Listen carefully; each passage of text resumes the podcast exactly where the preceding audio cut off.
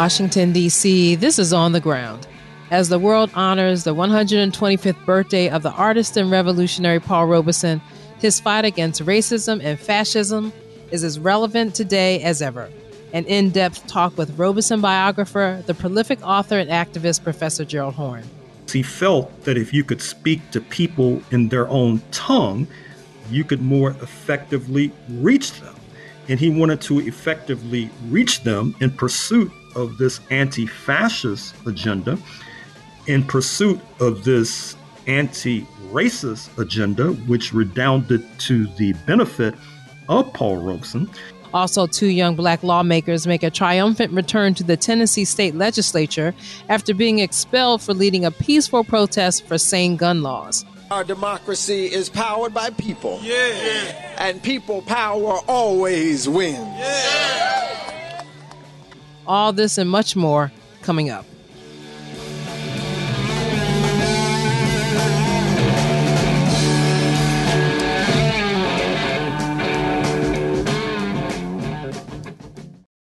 Welcome to On the Ground, onthegroundshow.org, voices of resistance from the nation's capital. I'm Esther Iverem.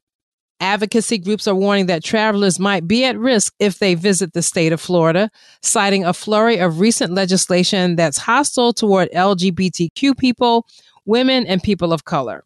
On Thursday, Equality Florida issued a statement saying that because of restrictions on access to reproductive health care and its repeal of gun safety laws, Florida, quote, may not be a safe place to move to or visit, end quote. The Florida Immigration Coalition also issued a blunt advisory that read, quote, reconsider travel to Florida due to unconstitutional laws which abuse civil liberties. Travel to Florida poses a heightened risk of harassment, possible detainment, and potential family separation based on racial profiling, end quote, the advisory said. Also in Florida on Thursday, lawmakers sent legislation to Governor Ron DeSantis banning abortion after six weeks when many women do not even know that they are pregnant. The Shelby County, Tennessee Board of Commissioners voted unanimously Wednesday to reappoint Justin Pearson to the Tennessee House of Representatives, less than a week after the Republican led House voted to expel him and Justin Jones from the body for joining peaceful protests against gun violence after a Nashville school massacre. Pearson and Jones were the two youngest black lawmakers in the Tennessee House. The Nashville Metropolitan Council unanimously voted Monday to restore Justin Jones to office as well. Both men are sworn back into office but must participate in a special election. Here in D.C., protesters rallied outside the Department of Justice on Tuesday, April 11th, to mark four years since Julian Assange was dragged from asylum in the Ecuadorian embassy in London and imprisoned in London's Belmarsh prison under conditions that amount to torture. This is CIA whistleblower John Kiriakou. This case is no longer just about Julian Assange. This case is about the Constitution. This case is about the First Amendment, freedom of speech and freedom of press. If Julian Assange goes to prison, then all of us are liable to be prosecuted for something. What they've always wanted is what the British have the Official Secrets Act, right? In which you can't even utter a single word that might possibly, perhaps, maybe someday be potentially classified, and then you end up going to prison. That's what they want here. During the rally, as peace activist Gerry Condon spoke, a young man stripped naked and attempted to burn his clothes before being confronted by protesters who said that though he had Free Assange tattooed on his body, that they did not know him. The young man was later arrested by police.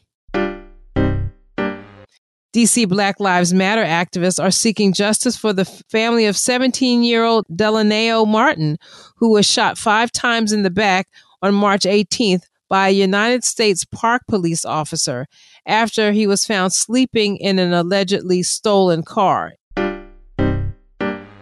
In culture and media, the Paul Robeson House in Philadelphia is continuing its celebration of Robeson's 125th birthday with an April 15th gala featuring artist and activist Harry Belafonte and installation of a stained glass front door created by the Los Angeles based artist Ramses, depicting Robeson in a blue winter overcoat and warm hat. And those are headlines and happenings. Stay with us.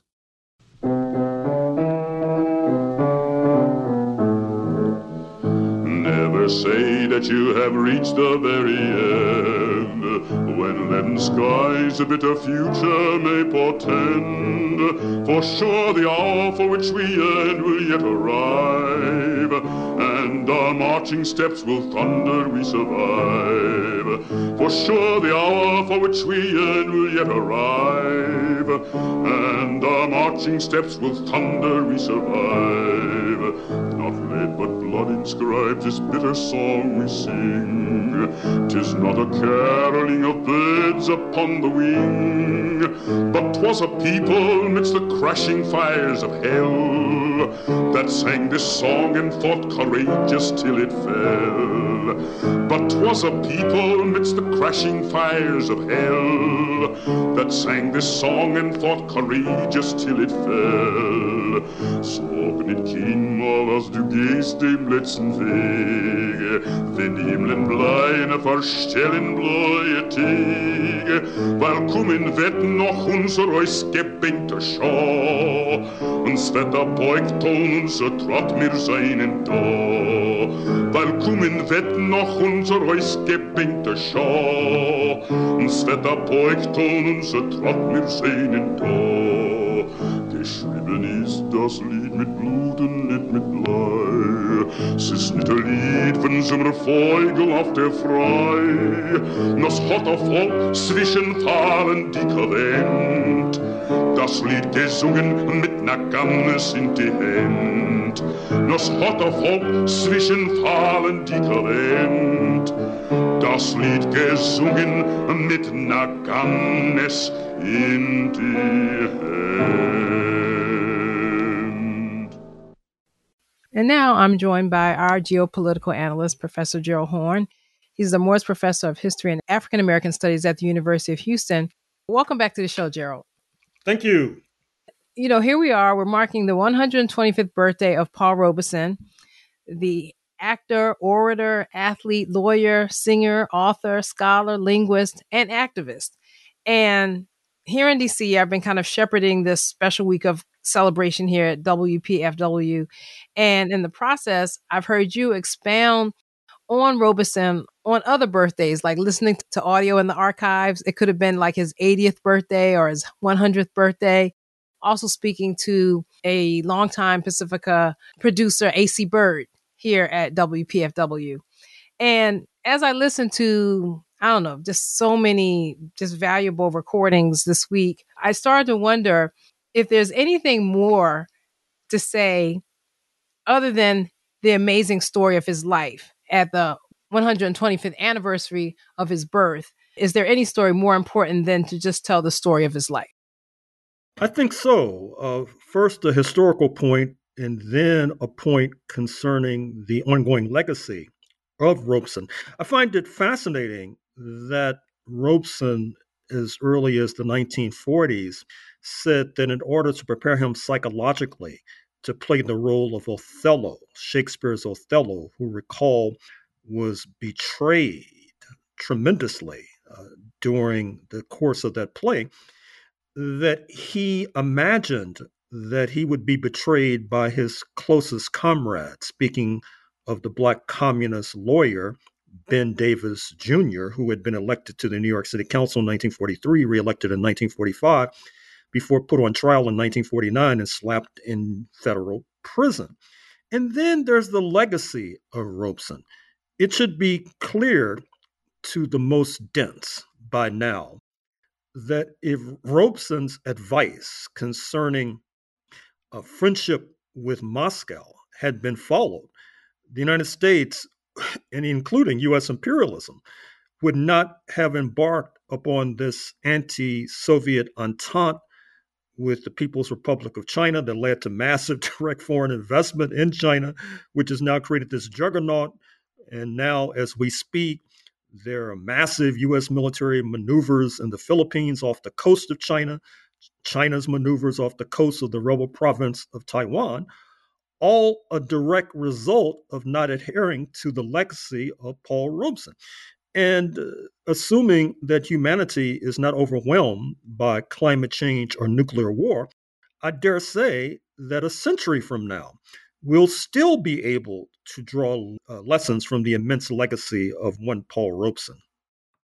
I think that when I talked about just telling the story of his life, it's just a, it's such an amazing life when you think about him being born in 1898 and when I listened to the interview with Dorothy Gilliam that she did after she wrote her biography in the 70s, she just talked about how that was just two years after the Plessy versus Ferguson Supreme Court case, which set up this so called separate but equal system of apartheid that would last for, you know, almost the next century.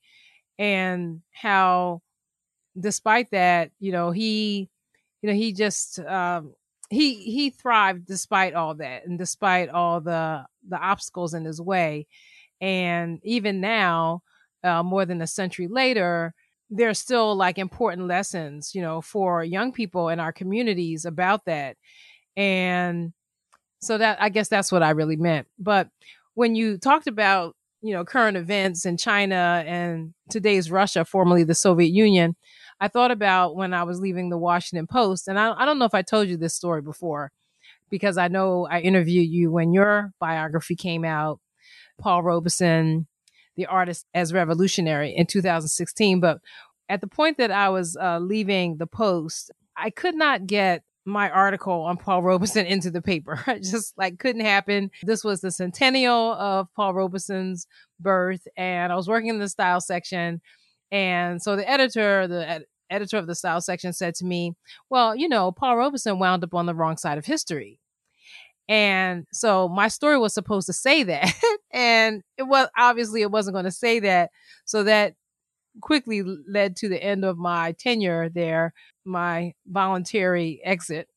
And so it's funny you mentioned, you know, all these current events because I was just thinking the same thing that even if I think about everything that happened after that incident in the late 90s, when I think about the invasion of Iraq and Afghanistan, the destruction of Libya, and and even now this you know hysterical uh, attempt to you know prevent China's rise and you know Russia's uh, influence in its own region you know, I think about the the arrogant blindness of that statement by the editor and how right Paul Robeson was and that he wasn't on the wrong that he wasn't on the wrong side of history. And so I guess as an historian, I want you to kind of react to my experience. Well, first of all, one of the possible demerits of Paul Robeson is that he really didn't write that much. Uh, he wrote a slim memoir, Here I Stand, he was not a consummate writer of letters like his comrade W.E.B. Du Bois, but in the early 1950s, he did write a foreword to a memoir written by a Filipino revolutionary, Luis Taruc, which I just read the other day. And he mentions that he was born in 1898 as the traditional story goes, when US imperialism was taking off with jet propulsion, with the knockout blow delivered to the tottering Spanish Empire, uh, grabbing Guam and Philippines and Puerto Rico and Cuba and other uh, territories as well. And uh, it's not perhaps coincidental that the takeoff, the accelerated takeoff of U.S. imperialism, uh, takes place as one of its staunchest opponents, speaking of Paul Robeson, uh, enters the planet Earth.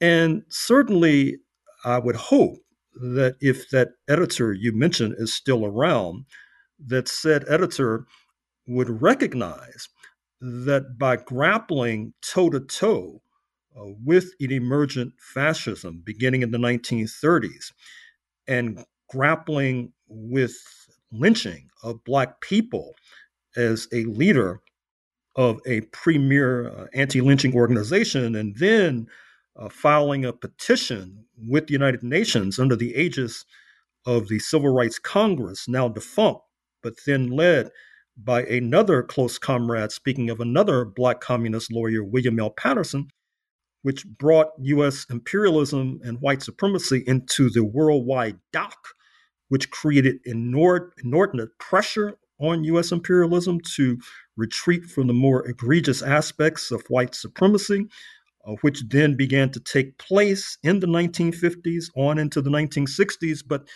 as a direct result, there was a ritualistic sacrifice of Paul Robeson. That is to say, his income plummeted from the six figures to the low four figures. There were attempts on his life. His passport was snatched. There was an attempt to destroy him, to keep him from performing in concert halls from the Atlantic to the Pacific until a global movement arose that allowed his passport to be returned, in which case he then embarked on a worldwide tour that was somewhat overwhelming in terms of not only his health, but the health of his spouse, Eslanda Goode Robeson.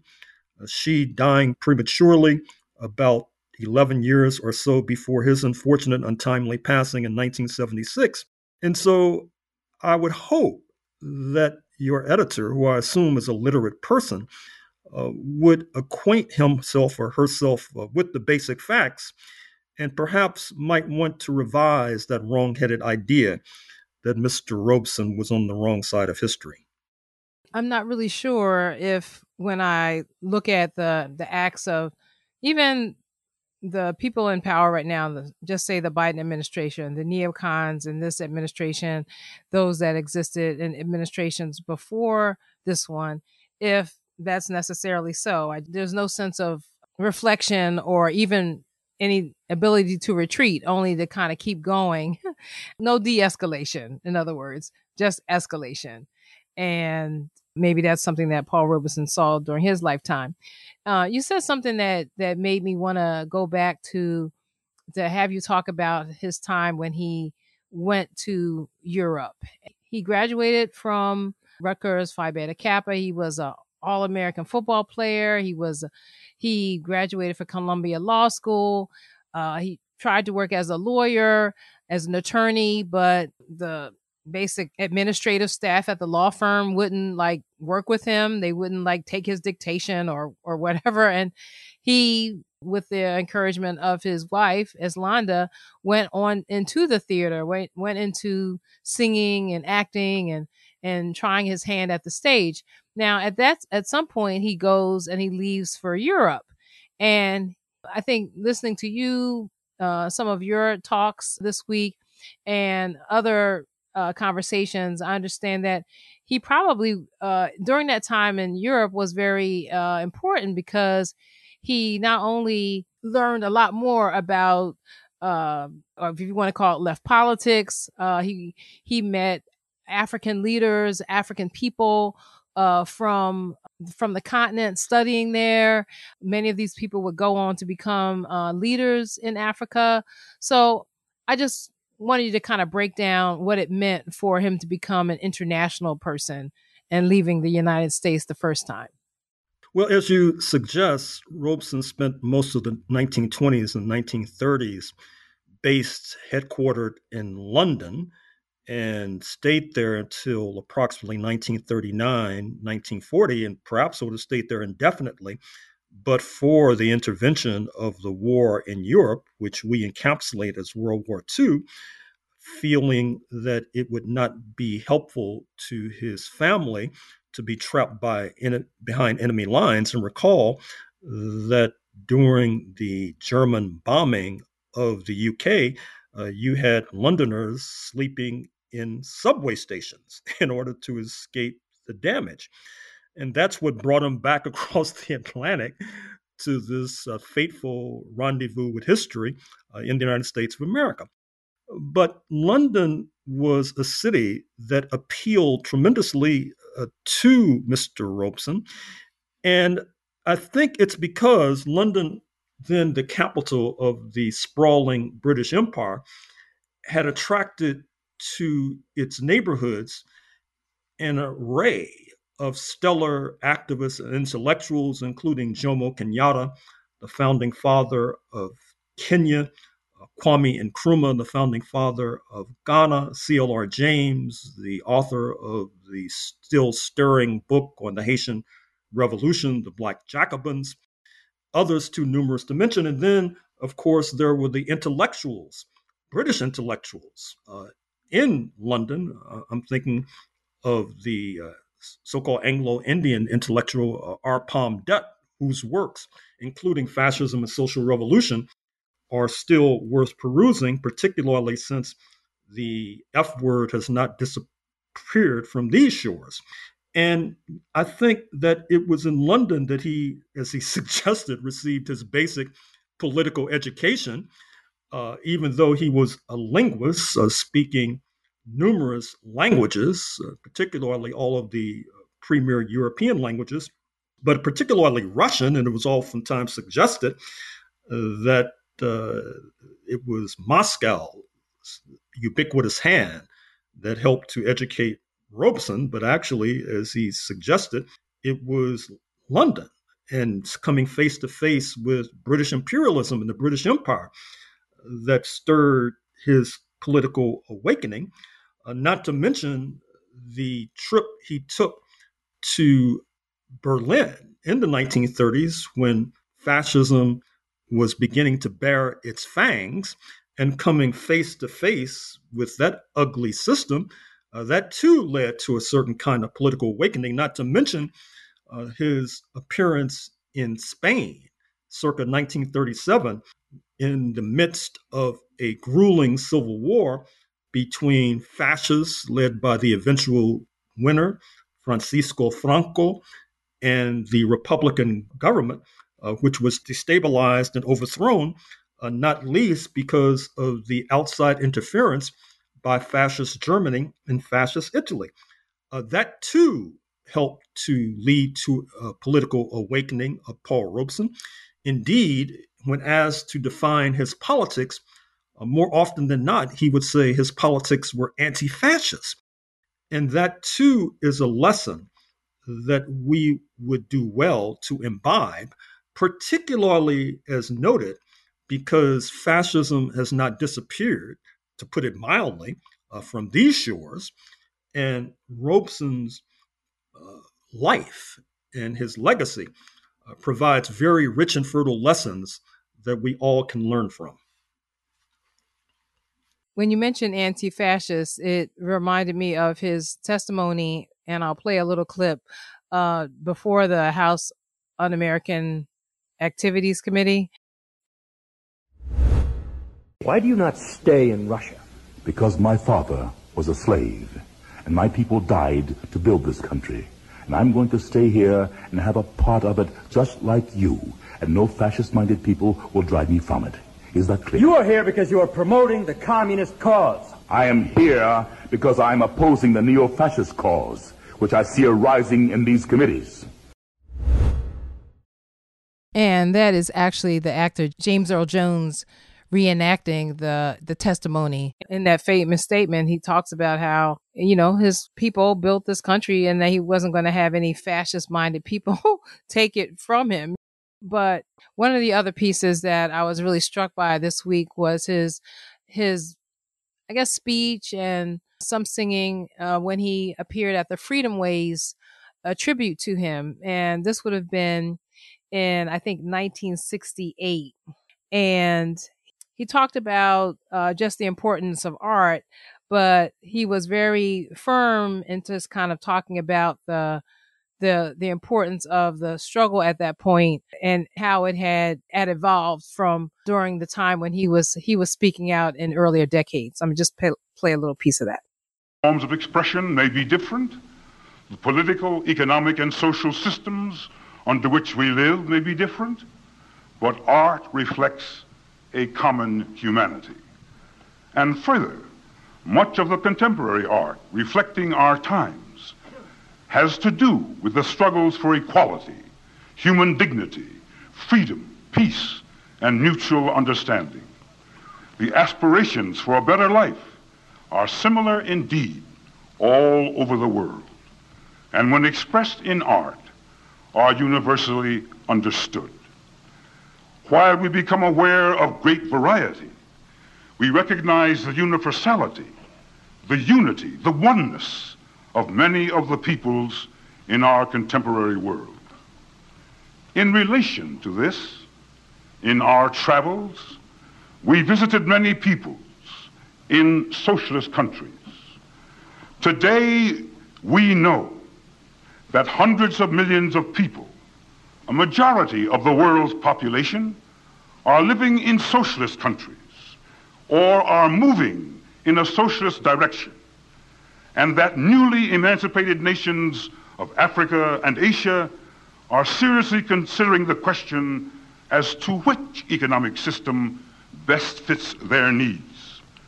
Some of their most outstanding leaders agree that the best road to the people's goals is through a socialist development, and they point to the advances made by the Soviet Union, the People's Republic of China, Cuba, and other socialist countries as proof of their contention. The large question as to which society is better for humanity is never settled by argument.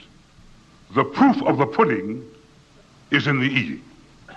Let the various social systems compete with each other under conditions of peaceful coexistence, and the people can decide for themselves.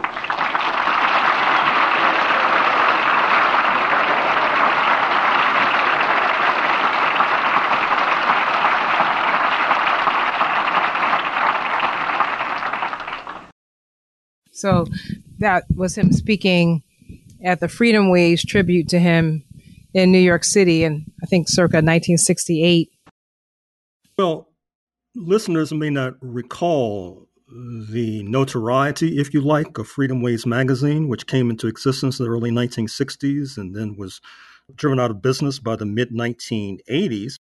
But one of its founders and editors was Jack O'Dell, who also, you may recall, served as chairperson of the board of Pacifica Radio, and as well had been a close advisor to Martin Luther King Jr. before President Kennedy and his Attorney General brother, Robert Kennedy, took Dr. King into the Rose Garden of the White House to escape the possible surveillance of the pugnacious FBI Director J. Edgar Hoover to warn Mr. King, Dr. King, about Jack O'Dell, who it was said had Communist Party connections. And Dr. King was told to get rid of Jack. And of course, Dr. King, on the surface, agreed, but tried to maintain underground connections to his close advisor, which then led to J. Edgar Hoover, who was monitoring uh, Dr. King's every move, to suggest that Dr. King was a notorious liar because uh, he said, that is to say, Mr. Hoover said, that he did not uh, maintain his vow. And so that event at Freedomways magazine also follows in the wake of Jack O'Dell after distancing himself from uh, Dr. King, uh, publishing um, Dr. King's uh, essay, which will resonate throughout the decades explaining why he was coming out against the war in Vietnam. And certainly the fact that that appeared in Freedomways magazine did not win Dr. King uh, many uh, friends at the FBI headquarters or at the White House, too, for that matter. And as we mark the 55th anniversary of the assassination of Dr. King, uh, we can fairly say that in coming out against the war in Vietnam, he was not only walking in the footsteps of Paul Robeson, who you may recall came out against the war in Korea in the early 1950s. That was a turning point in terms of the persecution of Paul Robeson because coming out against that war combined with his filing a petition with the United Nations charging the U.S. with genocide against Black people, that led to the further bludgeoning of Paul Robeson, the attempt to cut him down to size, if you like. And so, to a degree, you can see this connection, this parallel between Dr. King, who fortunately uh, is remembered, although the memory of him is somewhat distorted by the reality that folks forget he was not necessarily popular in elite circles when he died or was killed in 1968. And Paul Robeson, who there's no doubt, I think, amongst any, including your former Washington Post editor, that uh, he was uh, necessarily despised by many people in the elite when he passed away in January 1976. I have to take a break right now, but we'll be back.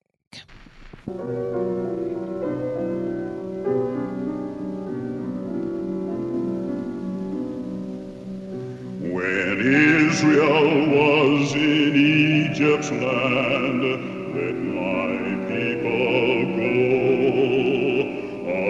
so hard they could not stand, let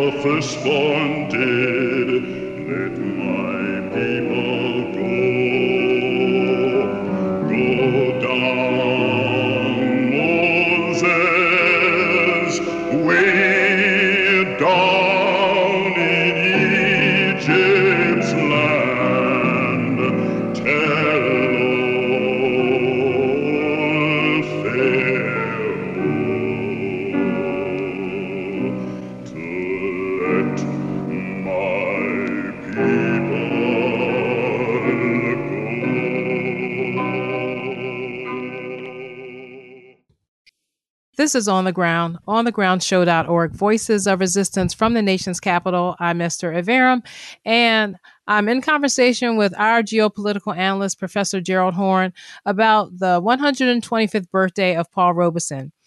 Uh, and Gerald, one of the other uh, pieces that I really liked this week was recorded by program called Black Power Talks by WBPU 96.3 FM, Black Power 96 in St. Petersburg, Florida.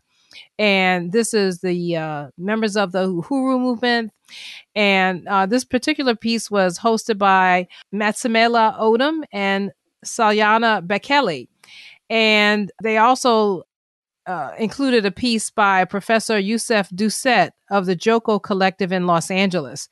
And they were really just talking about, including Robeson, in a larger history of how African American artists have been targeted by the state. So not only was uh, Robeson's life discussed, they talked about, I guess, fairly recently, there were papers uh, released uh, indicating that Aretha Franklin was surveilled and monitored by like the FBI or the so-called intelligence uh, surveillance industry here, or surveillance state here, as well as Billie Holiday, Miriam Makeba, Hugh Masekela, Horace Tapscott, and Nina Simone. What these attacks on our artists and our arts indicate is the the importance of of ideas and them wanting to make sure they control our ideas. In effect, uh, the FBI, the state they represent, and not just the state, but the civil society that they represent. Uh, they are only interested in not only colonizing our bodies, not only exploiting our labor in all its various forms, but keeping our imaginations colonized. So they fight tooth and nail and will do anything to control the kinds of ideas that get out and the people who are producing those ideas. And we can look, you know, before there is an FBI, uh, just looking at the 19th century, uh, just a couple of examples from the 19th century. The uh, the importance to the state at that time to limit the distribution and, and, and indeed get rid of the distribution of uh, David Walker's appeals, a, a, work that becomes contraband. And David Walker himself, a year after publication, uh, is found dead under mysterious circumstances on his front door. The activist, freedom fighter, uh, Martin Delany, right, who writes this novel, Blake or The Cabins of America, which imagines an insurrection among Africans um, in what have become the United States. And these Africans hooking up with Africans in Central America, in the Caribbean, and creating our own independent state rather than remaining under the rule of the United States. And this kind of book gets suppressed, is allowed to go out of print. It's kept away from the audience that needs to read it, right? To to to fire that imagination. It was a very, very interesting piece, but I just wanted to open up the conversation about just the larger issue of around black artists and how uh, Robeson was, in addition to being the forerunner to Malcolm and, and Martin Luther King, he was also a forerunner to these other artists being targeted. Well, that is certainly the case. Uh, speaking of Aretha Franklin, you recall that she was one of the staunchest and most stalwart supporters of the intellectual and activist Angela Y. Davis after she came under assault and was arrested and jailed in the early 1970s before uh, being acquitted in California. Recall as well the story of Elizabeth Catlett, who was a leading Black sculptress whose persecution was so severe because of her ties to the left that eventually she sought exile south of the border in Mexico, uh, where she spent years seeking to escape political persecution. Your audience, I'm sure, is familiar with Lorraine Hansberry, who dies prematurely in January 1965 in her early 30s. Recall that Robeson and Malcolm X uh, attended uh, her funeral this is, of course, a few weeks before Malcolm X himself was slain in New York City. Lorraine Hansberry, you may recall, had the award winning play Raisin on the Sun premiere on Broadway.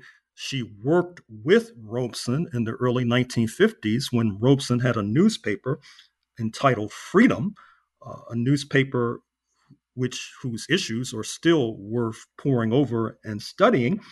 And in fact, when Robeson was not able to attend in the early 1950s an important international meeting uh, south of the border in Montevideo in Uruguay, uh, he sent Lorraine Hansberry uh, in his stead.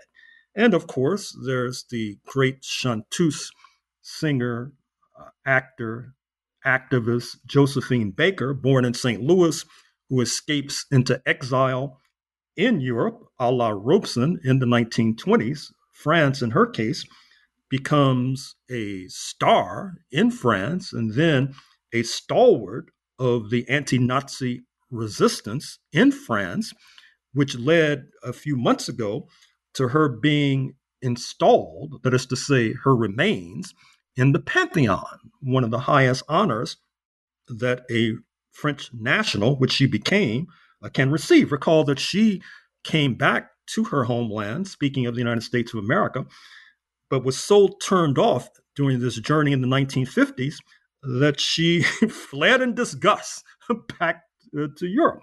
So there is a long history of artists, uh, activist artists, particularly Black women activist artists who have been influenced by Paul Robeson, Lorraine Hansberry in the first instance, but certainly it does not stop there. Her husband, uh, Robert Nemiroff, actually reads from her work at that same Freedomways tribute, uh, you know, saying how it was just almost unthinkable that she wouldn't be there and uh, read some of her work and I guess, you know, kind of appeared for her, you know, in her stead, you know, at that tribute. Is there anything that I didn't ask you about that you wanted to talk about in terms of Paul Robeson at 125? Well, sure. Uh, that is to say, his study of languages, which he saw not only as an intellectual task, but a political task. Uh, when he traveled, and of course, before his passport was taken, he traveled widely. He usually had a small recorder with him that included language tapes, and he would study languages in his spare time. He suggested that if he had not taken the course that he did, he would have been a professor of philology, that is to say, a professor who studied the construction and history of languages in my book on Robeson, I talk about an episode where he was about to embark on a concert tour in Norway. And he thought that it would be useful to learn some Norwegian because he felt that if you could speak to people in their own tongue, you could more effectively reach them. And he wanted to effectively reach them in pursuit of this anti fascist agenda in pursuit of this anti racist agenda, which redounded to the benefit of Paul Robeson.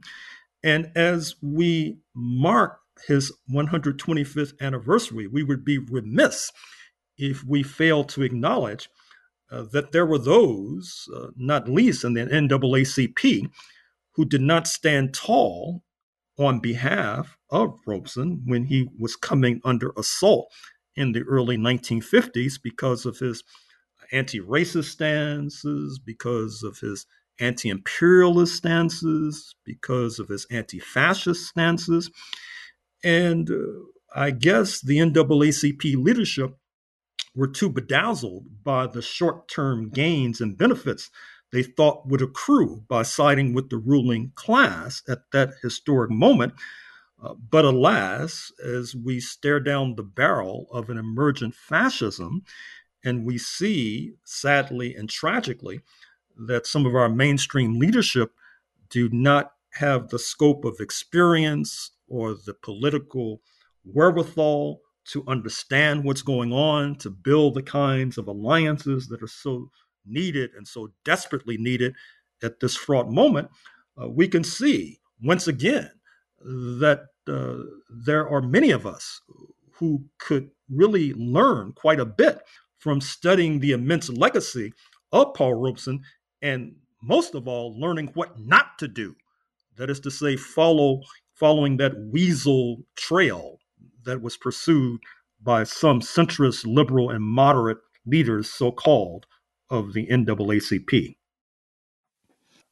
wow. You know when you mentioned the and uh, anti-fascist that was a, a, a favorite target during the Trump administration, Antifa, and people people will know that term because in addition to Black Lives Matter, Antifa was a frequent target of former President Trump, and but people really didn't know that Antifa meant anti-fascist, and when you talk about the movements today, which include the movement for Black Lives, which includes, you know, so many uh, movements of young people who aren't as afraid of socialism, who embrace socialism, then you can see that um, many of these movements are also an offshoot or or a current um, a current um, outgrowth of the you know the seeds that were that were sown during Rob Robeson's life and uh, that were carried on later by people who didn't take the path of NAACP leaders that you discussed. That um, there there are more people who who see the links not only of what's happening here, but what's happening, you know, around the world. And it's to the point where when you see some of these um I don't know, some of the the movements that people kind of glom onto that are totally domestic, you know, that are totally just dealing with what's happening here. It's almost like there's a blindness when they can't see that, you know, you can't just fight for your rights here and ignore, you know, the injustice like in Africa or south of the border. Uh, there's going to be an important conference here later this month uh, marking the 200th anniversary of the Monroe Doctrine. And, you know, there was one speech that uh, Robeson gave when, no, I, actually, it was his interview with KPFA uh, in 1958. And he talked about how uh, something had changed and he was able to travel in this hemisphere. And so I wondered if he had, you know, I wondered if he had presence. I know about the Peace Arch conference uh, concert uh, that was between the U.S. and Canada, uh, but I was wondering about his presence elsewhere in this hemisphere, like in the Caribbean uh, and in South America, Central America. Well, in my book, I talk about his trips to Jamaica, also a frequent landing spot, I should add, for Dr. King as well. Jamaica being the bulwark of the so called Anglo Caribbean, that is to say, the Caribbean islands filled heavily and disproportionately with people of African descent, uh, formerly colonized uh, by London and therefore uh, mostly English speaking. Uh, Robeson had struck up a friendship with Norman Manley, a founding father of independent Jamaica when it comes to independence in 1962.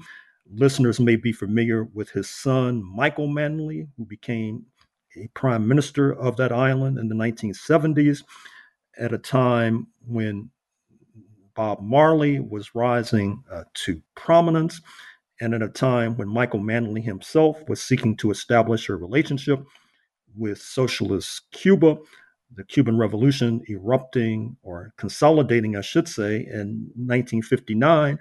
Uh, Robeson, of course, was a student of the Cuban Revolution. Uh, Robeson was in solidarity with the Cuban Revolution. And Robeson also visited Hawaii, uh, which, as you know, was an independent state as late as the 1890s before the regime was overthrown in an early flexing of muscles by US imperialism and then became a white supremacist colony in the middle of the Pacific before being annexed as a state, 50th and perhaps final state in 1959. Robeson was in solidarity with the unions there, the unions being heavily influenced by the International Longshore and Warehouse Union, headquartered in San Francisco under the leadership of the Australian born Harry Bridges, who led the San Francisco General Strike of 1934, which catapulted that union into prominence. And then the union began to organize all along the West Coast and spreading its wings into Hawaii, where it helped to transform what had been a citadel of white supremacy into what is the closest thing we have to social democracy uh, under the US flag uh, as we speak. So Robeson was an internationalist. Uh, that is why he learned so many languages. That is why, when his passport was taken in the early 1950s, it was such a grievous blow because that meant he was trapped within the four corners of the United States of America. And that's also the reason why, when his passport was returned after a, an international struggle to make sure that that happened, that in a sense he overdid it by traveling, uh, for example, not only to Europe, but down under to Australia and New Zealand, uh, down under, uh, engaging in acts of solidarity with the still besieged indigenous population uh, of Australia. So, once again, Robeson's life and legacy leaves us with many rich lessons that we would be remiss if we fail to study these lessons one of the things that I I received too late to kind of prepare for you was uh, uh, two sections of a speech given by CLR James.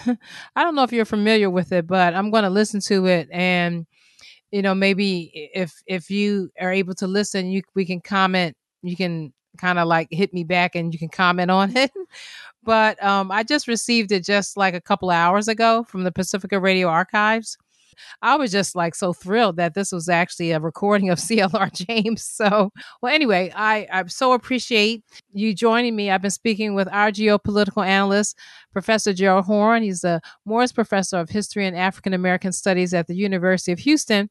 And um, he's also the a biographer of Paul Paul Robeson. His book is Paul Robeson, the artist as revolutionary, and I think we did discuss that book when we came at when you when it was published in 2016. But it's a part of a larger series on revolutionary lives. I think it was part of a series. That's correct. Right. Anyway, thank you so much for joining me, Gerald. Thank you. And that's it for today's show. I want to thank again the prolific author, Gerald Horne, for joining me today. And uh, Pacifica Radio is certainly looking forward to hosting Gerald Horne here in DC in early June for the release of his next book, Revolting Capital Racism and Radicalism in Washington, D.C., 1900 to 2000. So stay tuned for more information on that. This is On the Ground, onthegroundshow.org, Voices of Resistance from the Nation's Capital. We're on two dozen stations on the Pacifica Radio Network and on all your podcast platforms at On the Ground with Esther Iverem. Our website and archive of all of our shows is onthegroundshow.org. In addition, you can follow us on Facebook, Twitter, and I also link to every show on my Instagram page at Esther underscore Iverem. Special thank you to our supporters on patreon.com at On the Ground Show. And our theme music for the show is Voodoo Child by Jimi Hendrix. I'm Esther Iverem. Until next time, take good care and keep raising your voice. And don't forget all the archival audio, more than 30 hours of archival audio featuring Robeson as an orator, singer, in the theater, on as a, in Othello. All of this audio we've been playing all this week is available on our website. It's a it's a package as a CD set or a flash drive, and also we have the book Here I Stand, and we're offering this as our as part of our special celebration for his birthday. So if you're you're first tuning in for On the Ground this week, uh, we've been having awesome programming all week, and you can get um, please go pick up that package or pick up the book uh, to help us celebrate Paul Robeson and also support the station. That's WPFWFM.org. And you can pick up uh, more than 30 hours of audio we put together on Paul Robeson and also journalists, friends, comrades talking about Robeson as well. Uh, just rare, exclusive audio you won't get anywhere else. So that's WPFWFM.org. You can also pick up the book there. Okay, peace.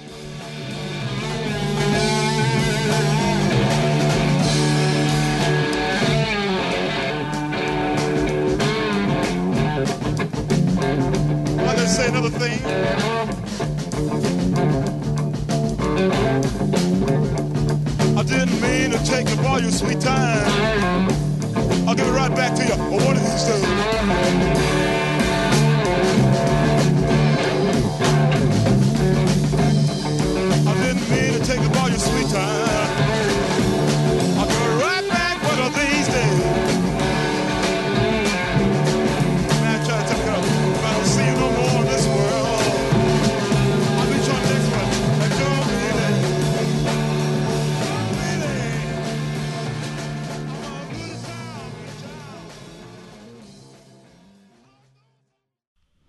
On the Ground is a totally listener sponsored supported show, and we are in urgent need of your support. If you rely on the show, if you listen to the show, you come to look forward to what we are able to offer every week, please support us on Patreon at p-a-t-r-e-o-n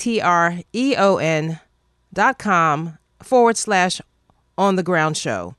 And you can also give on our website through PayPal or other means if you want to send a check. all that information is there. But please, please support us. I want to thank our supporters on Patreon so much. And for those who are already supporting, if you can tell a friend who you know would love to sign up, we need the support. Patreon.com forward slash on the ground show or go to onthegroundshow.org. Thank you.